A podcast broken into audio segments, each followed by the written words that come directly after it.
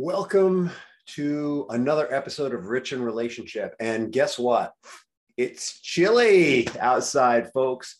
I've been doing a lot of outdoor recording and I got layers on. And it, it's chilly inside too. It's like that here in the happy Northeast in January. We're in January already. Happy New Year's. And we're talking about uh, a mystery. And the mystery is how do you work on your relationship? Right? I mean, all the time we're told you need to be working on your relationship. You need to be progressing your relationship forward. Well, how do you do that exactly? And we're given all kinds of tips on how to have a good relationship and what a good relationship looks like.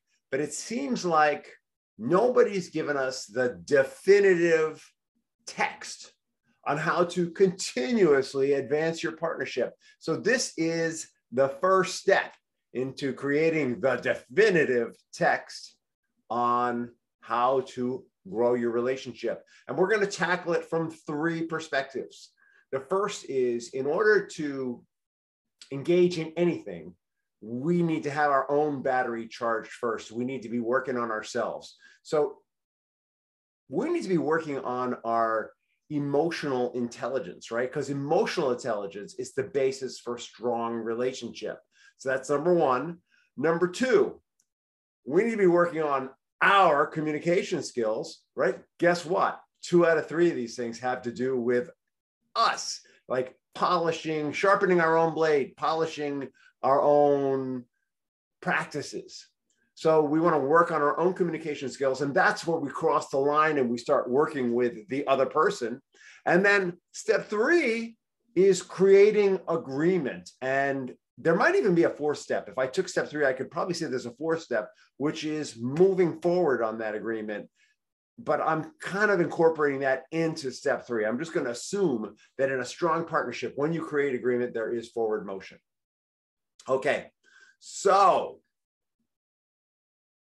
let's talk about number one EQ. What is EQ? And so we've all heard about emotional intelligence, but what is it really? emotional intelligence starts with self awareness. And the reason for that is that we can't assess what's happening with other people until we understand what's happening within us. And in a relationship, where the riskiest things happen are in the world of our own triggers and the triggers of our partner. But right now, we're talking about our own triggers. We need to be aware of and understand what triggers us. And the crazy thing is, the longer that you're married, the easier it is to lose sight of your triggers somehow or your partner's triggers. Like it just becomes normal that that button that you push that makes them go wah! from zero to 60 is there and you just kind of do it unconsciously and vice versa. You know every now and then it's like a jack in the box. You're just dun, dun, dun, dun, dun, dun, dun, and they push a button you go boom, boom. They just go all crazy on them. So being aware of those triggers of your triggers and theirs but first yours is really central. How do you become aware of triggers uh, we've already explained to you that a trigger is that thing that makes you go from zero to 60. A trigger or a button or a, an emotional hotspot is something that is installed in our childhood. And the easiest way to define this would be it's a reaction or a behavior that worked for us in a defensive mode when we were younger that today is just destructive. So it might be that uh, in a family, you might have grown up in a very critical family, and that the fastest way to defect, deflect criticism is to attack the other person. If you feel like they're being critical of you, you could just go right to, well, let's talk about your nose. You know, your nose is kind of long. Yeah, right. And and you basically the best defense is a good offense might be a kind of trigger and so that might have worked really well if you had a very critical parent and you needed to push that off so that you weren't receiving constant criticism. But how well is it working for you in your marriage? Not so much. because sometimes we're hearing criticism, but it isn't actually criticism that's coming across. And the problem with most of our triggers is they're built around sensitive emotional areas for us. And when someone's sensitive, something can feel much more painful than it is. It's kind of like you get a splinter, but you never pull it out, and the skin heals over it, and it gets kind of pussy. And every time you touch the skin, even near that splinter, you feel it because it's sensitive. Uh, and so someone could touch the skin near the splinter, and you'd say, Don't touch my splinter. And they say, I'm not touching your splinter. You get it? So it can feel like the splinter is being touched, even when it's not actually being touched. A lot of our triggers are like that also. All right. We want to identify those splinters and clean out that pus. And the good news is when we do that, we're less likely to go from zero to 60. But the bad news is that because this is emotional stuff and it's deep and it's old, it may not happen quickly and we may have some sensitivity forever. But uh, there's a story a coach once told me that has always stuck with me. And the story goes like this you know, you're walking down the street and um, you're looking at your phone, and all of a sudden, boop, you fall into a hole. And you're in there in the hole and you're going, How do I get out? Oh my God, how did I end up in here? And then you see a way and you climb out of the hole, you brush yourself off, and you go, You know, looking at my phone and walking down the street wasn't very helpful. I think I'm going to put that away. All right. And so the next day, you go down the same street and you're just kind of looking around and you got right up on that hole. You go, whoa, I almost fell in that hole again. And so you kind of tiptoe around it, get past, and then you just keep going on your way, right? And you go, man, I'm really glad I missed that hole. The next day, you go down the street and you're walking down the street and you remember there's a hole. In fact, you see it coming and you think, oh, I'm gonna cross the street, get on the other side of the street, you go down, past the hole. Maybe you go back to that side of the street and keep going your way. Look at that. Look at how smart I am. I got around that hole. And the next day, you get up and you go, you know, every time I walk down Smith Street, there's this damn hole that I'm avoiding. What if I go down Jones Street instead? And you go down a completely different street. And that's kind of how it is with our triggers. It takes a while. You know, at first, we fall into it by accident. The next time we almost fall into it, or we might even fall into it again. It might happen two or three times before we realize that there's a hole there. But once we're aware of it, every time we get a little further from it until one day we are just avoiding the street that that hole is on altogether, or that trigger is on altogether. That's that's kind of what trigger identification and management about. It's a slow process. And why is it slow? It's because it's not just a feeling, or a better way to put it is our feelings impact our bodies, or in this case, our brain. Our brain is a part of our body. It's not just something our mind uses, but it's a biological unit. And there's a neurological pathway that that trigger that represents that trigger. And you've gone down that neurological pathway so many times that it feels natural. It's a very well trodden path. And when you decide that you're not going to do that anymore. First, you identify the emotion, the pathway, and it's hard because it's a natural ingrained response for you.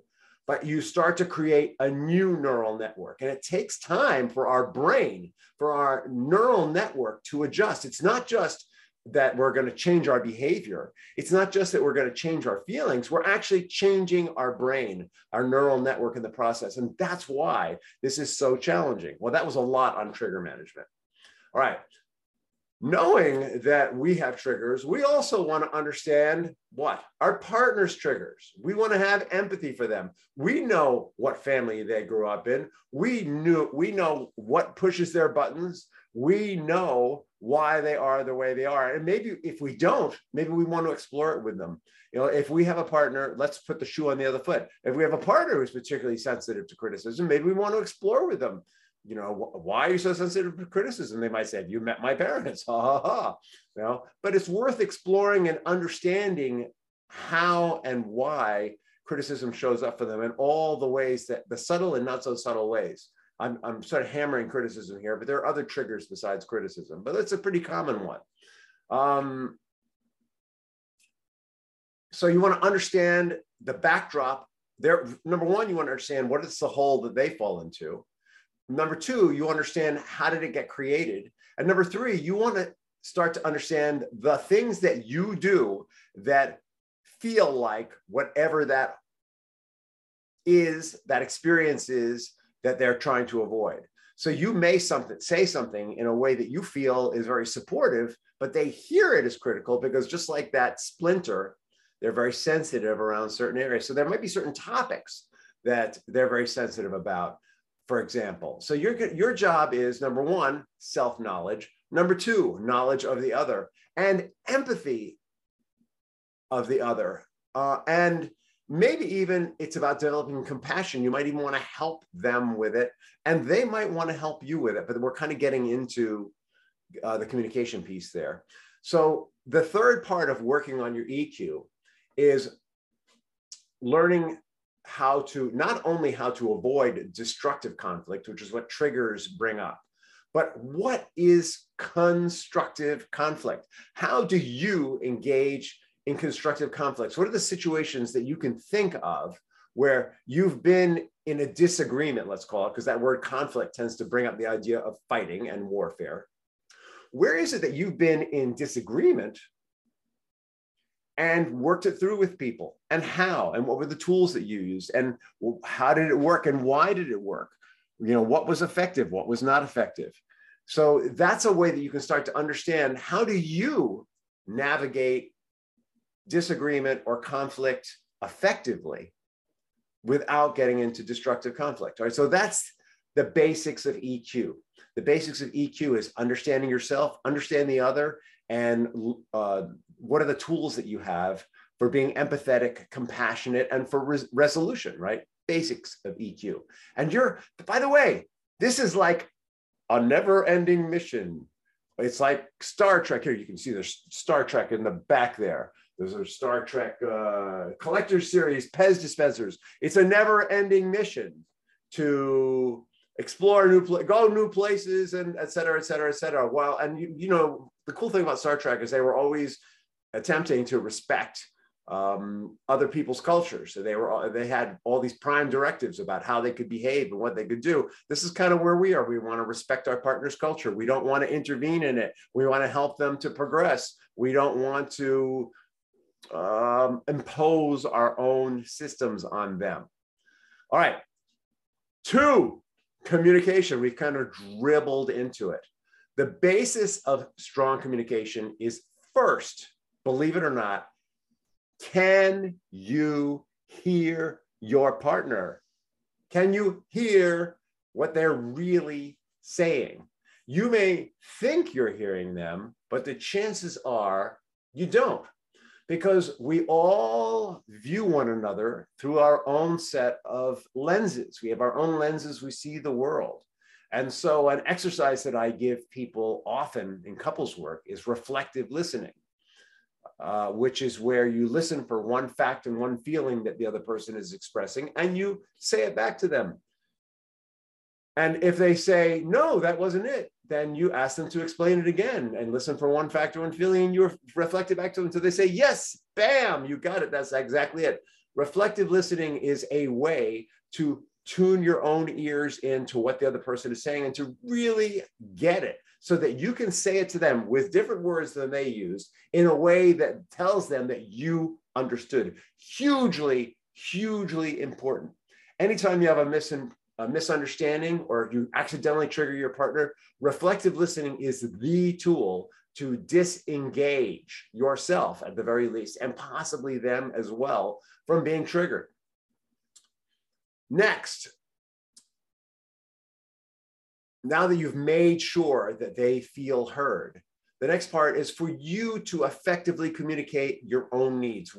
You know, uh, uh, in relationships, we often assume especially when we've been in a relationship for some time, that our partner already knows our needs. Like, what the hell? We've been married for 10, 15, 20 years, 30 years. How do you not know my needs? Well, the fact is that we are constantly evolving and changing as human beings. And so our needs are constantly evolving and changing as well. Or sometimes our needs find different vehicles of expression. And so it's important to talk about those needs with them. Um, and how you talk about it, working on communi- your communication is also about communicating responsibly. Do you communicate your needs as you never give me what I want? or are you communicating your need as I feel so sad because I want to have intimacy with you when we're alone together? Can we talk about this? You hear the difference, right? One is sort of whiny and blaming, and the other is responsible. I have a feeling when this happens, uh, excuse me, because of this, when this happens. You're basically explaining how your feelings are being triggered by the situation instead of assigning blame to the other person.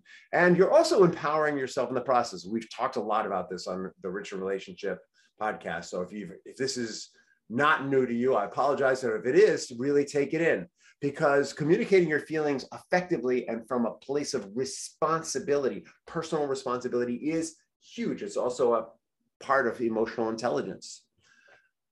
Um, and last but not least, of course, we want to communicate our triggers to our partner. And I can't tell you, you'd be amazed at how, even after years, people forget about what our histories are and our triggers are. You may need to re explain your history and your trigger to your partner after a few years. Maybe they've forgotten. You may need to remind them. We all need a refresher course on what makes one another tick.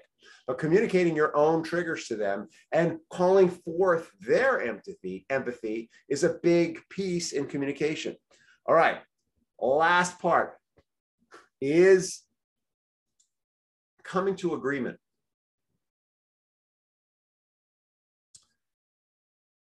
Coming to agreement involves how do I put this? Presumably, in the course of practicing our listening skills and communicating our needs, we've gotten under a position we might have taken. So, a position that we take is usually when we're fearful or angry, we'll take a position, right? We're ready or it might be a defensive position. It could be an aggressive position, but we're ready. What's underneath the position? What's underneath the stance that you're taking is usually a fear, a concern, uh, your values are being threatened in some way, you, is usually at the heart of it. And so, come to agreement means getting clear on what's underneath each other's stance and position. It means getting clear on values. Uh, it means referring to shared goals, or if your goals have shifting and changing for some reason, communicating that and why. It means coming up with a plan of action once you have unity of purpose and goal and values. And this is why I said maybe there's a step four. There's a like taking action so maybe step four would be taking action, but I think action comes out of agreement. Know, when, when in our agreement in our relationship, we can take action individually and together. When we're in agreement in our relationship, we can hold one another accountable in a way that's gentle and caring and loving and not necessarily vindictive. When we're in agreement, where we're of one mind, of accord, we can move forward as a team. When we're in agreement, you know, we are we can actively work on our lives together. And this is kind of like, I'd love to tell you this is a one shot deal. Working on your EQ, working on your communication, coming to agreement.